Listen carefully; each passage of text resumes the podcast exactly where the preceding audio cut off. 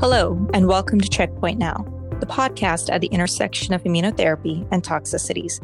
This is your host, Dr. Afreen Sharif, endocrinologist and assistant professor of medicine, and I'm joined today by my co host, Dr. Tian Zhang, genitourinary oncologist and assistant professor of medicine. We both practice at Duke University Hospital.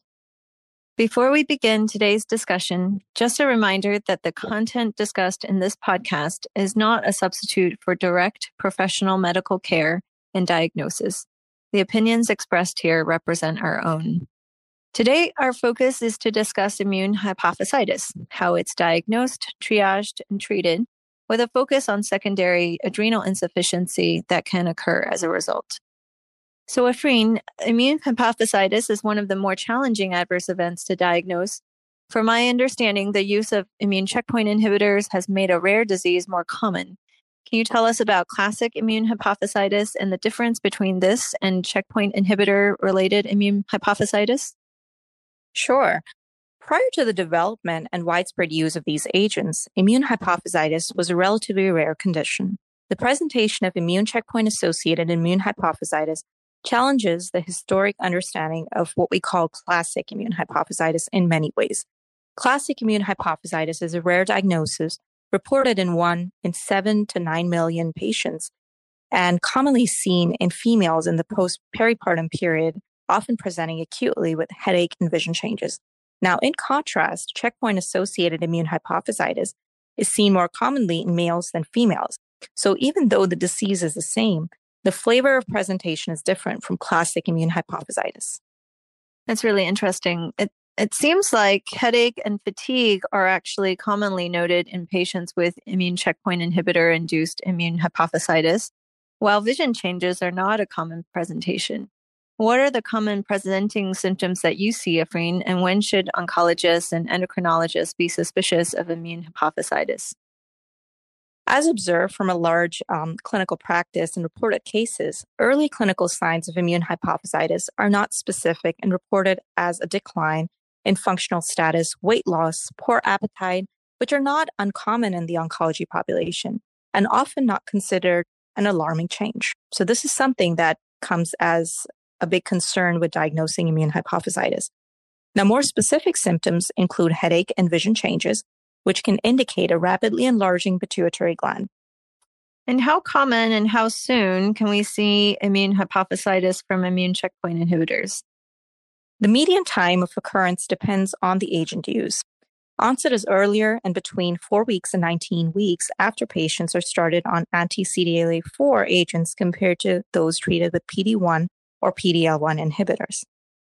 Is there a difference between CTLA4 and PD1 or PD-L1 inhibitors in regards to onset and incidence of immune hypophysitis?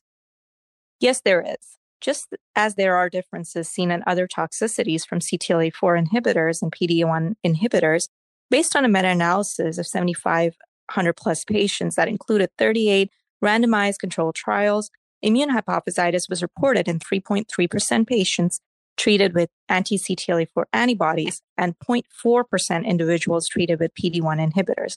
When patients received a combination of the two agents, the overall incidence of immune hypophysitis increased to 6.6%. And why do you think there's such a difference between the two agents?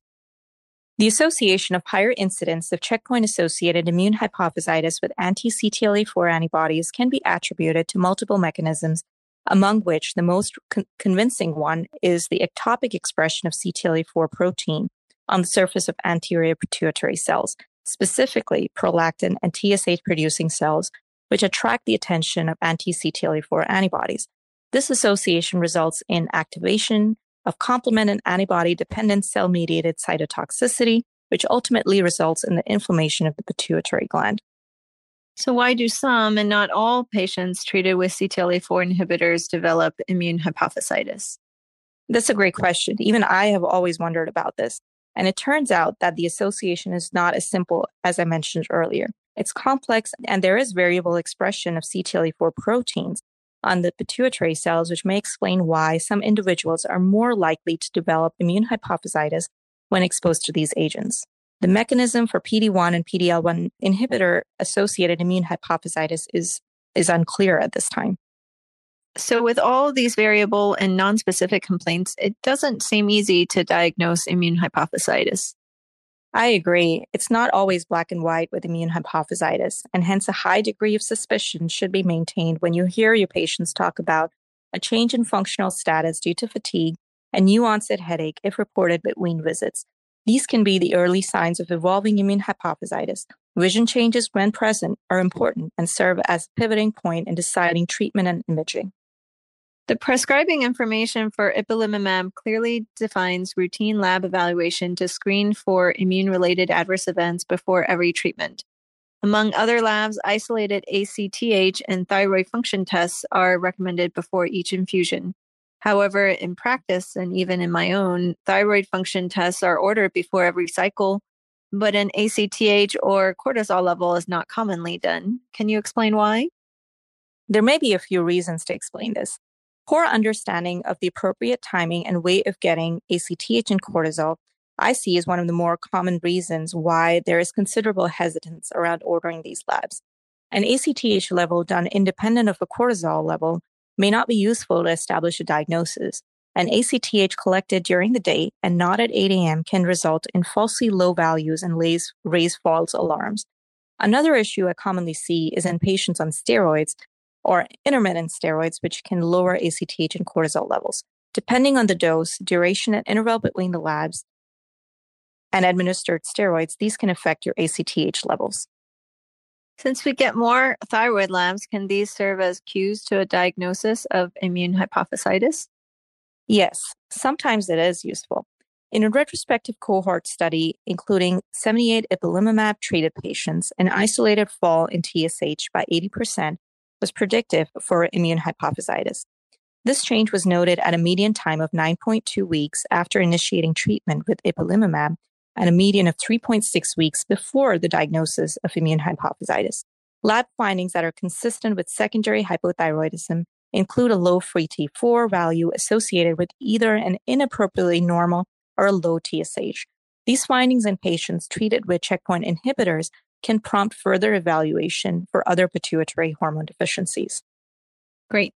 Now let's talk about imaging of the pituitary gland. And is it really important to obtain a pituitary specific MRI or is a brain MRI equally useful? A pituitary MRI has imaging advantages to routine brain MRIs when diagnosing checkpoint associated immune hypophysitis. In comparison to a routine brain MRI, Pituitary MRIs include dedicated coronal and sagittal views of the pituitary gland, slices thickness of 1.5 to 3 millimeters compared to 5 millimeters, which is usually a standard for a brain MRI.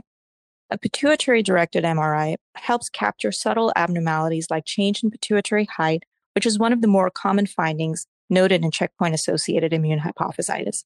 In contrast, a routine brain MRI can be useful to determine other causes of pituitary dysfunction, including metastatic disease or primary diseases of the pituitary gland. That's really helpful, Afreen. Can pituitary MRIs be useful to predict immune hypophysitis? When clinical suspicion is high, imaging findings have been noted to precede biochemical diagnosis of immune hypophysitis.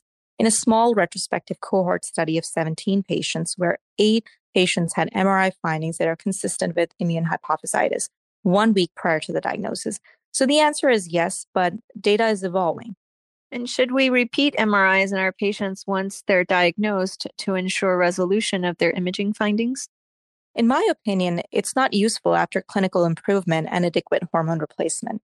A decision to repeat pituitary MRIs after initial diagnosis should be reserved for patients with continued symptoms of headache and vision changes despite adequate treatment since imaging findings almost always resolve after adequate treatment.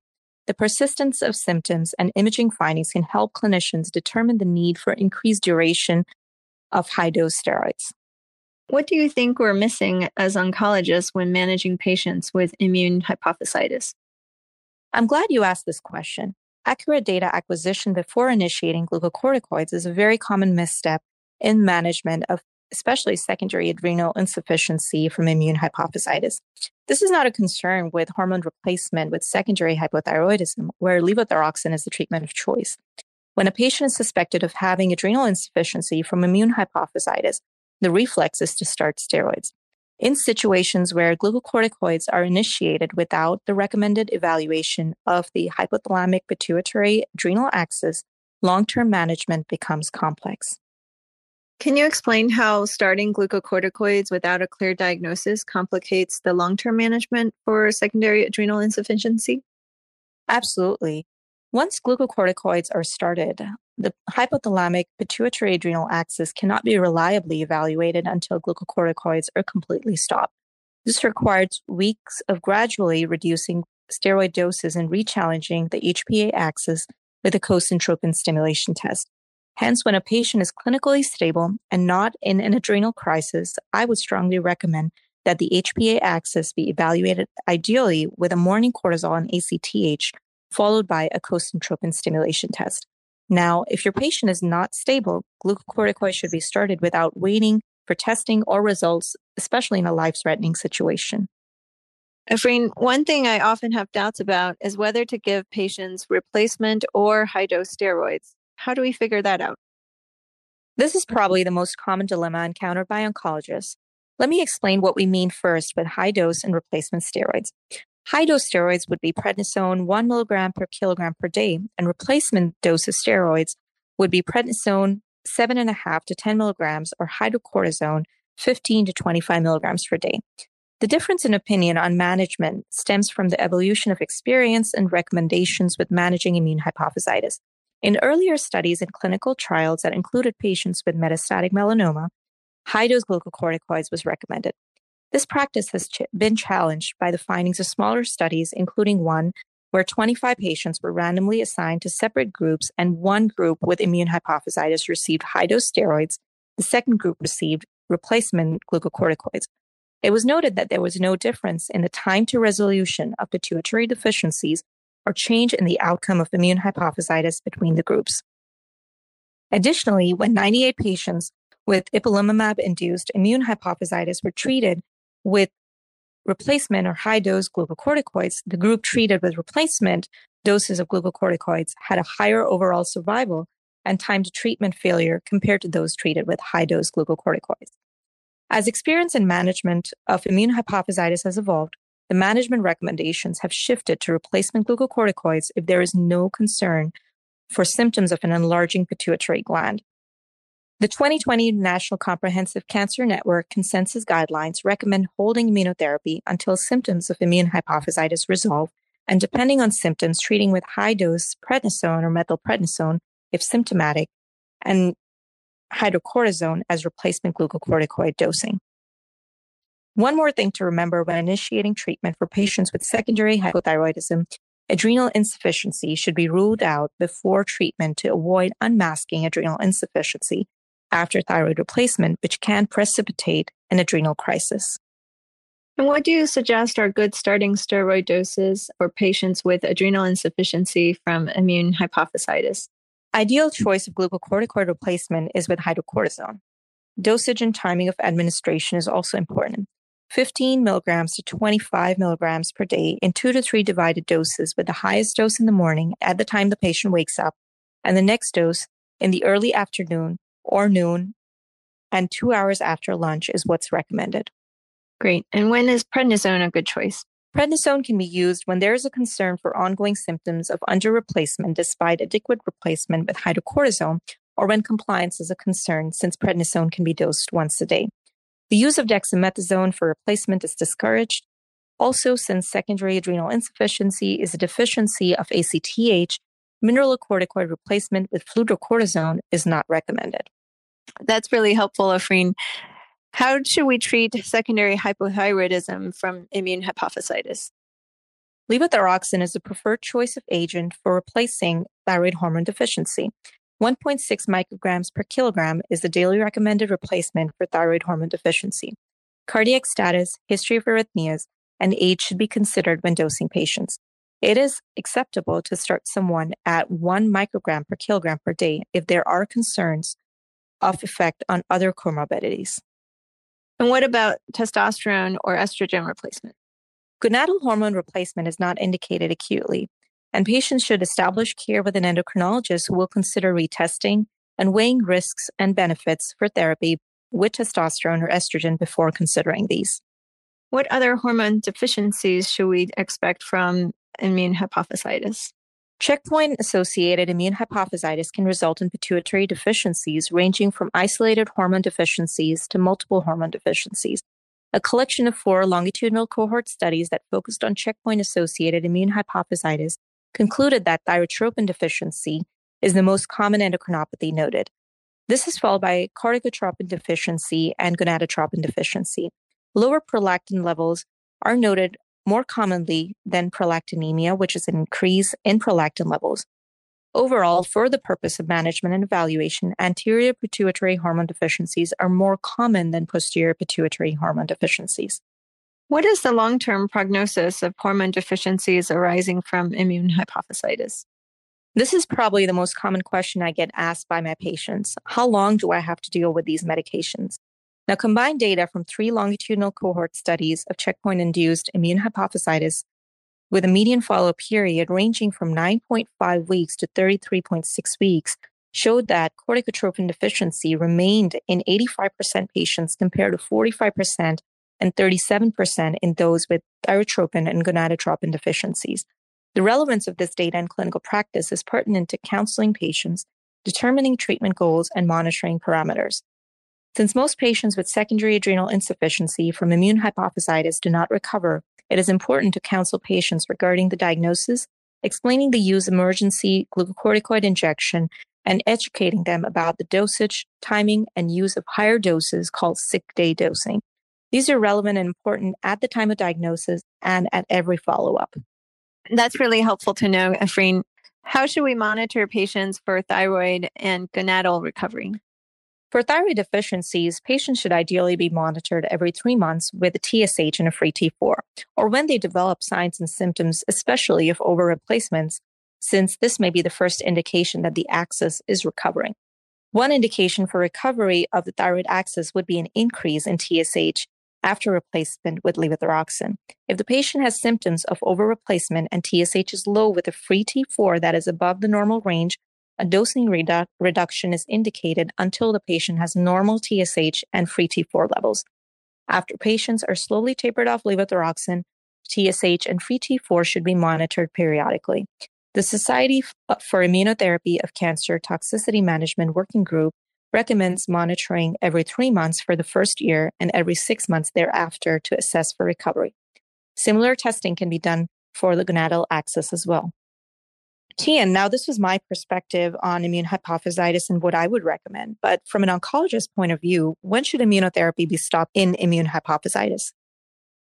That's a really great question, Afreen. For mild forms of immune hypophysitis, we would generally continue immunotherapy while giving replacement hormonal therapies. For higher toxicity grades, it's recommended to discontinue the uh, to discontinue the offending immunotherapy agent and to resume in patients who have resolution of hypophysitis to grade one or less, and also to receive uh, the physiologic doses of prednisone. In one series, patients who had hypophysitis did not have any difference in timing to resolution of hypophysitis, whether they had discontinued the immunotherapy or not. Therefore, in some cases where the malignancy is life threatening, there may be a conscious decision made together with the patient to re-challenge with the immunotherapy agent once immune hypophysitis symptoms improve to grade one or less. Thanks for that information, Tian. I think it's going to be very useful for our treating oncologists. I certainly learned a lot about immune hypophysitis today, Afreen, and I hope our audience did as well. In our next episode, we will be taking our discussion to rheumatologic adverse events from immune checkpoint inhibitors and all you need to know about inflammatory arthritis. Remember to tune in again in two weeks. You can reach us at checkpointnowpodcast at gmail.com. And please also remember to follow us on Twitter at checkpointnowmd.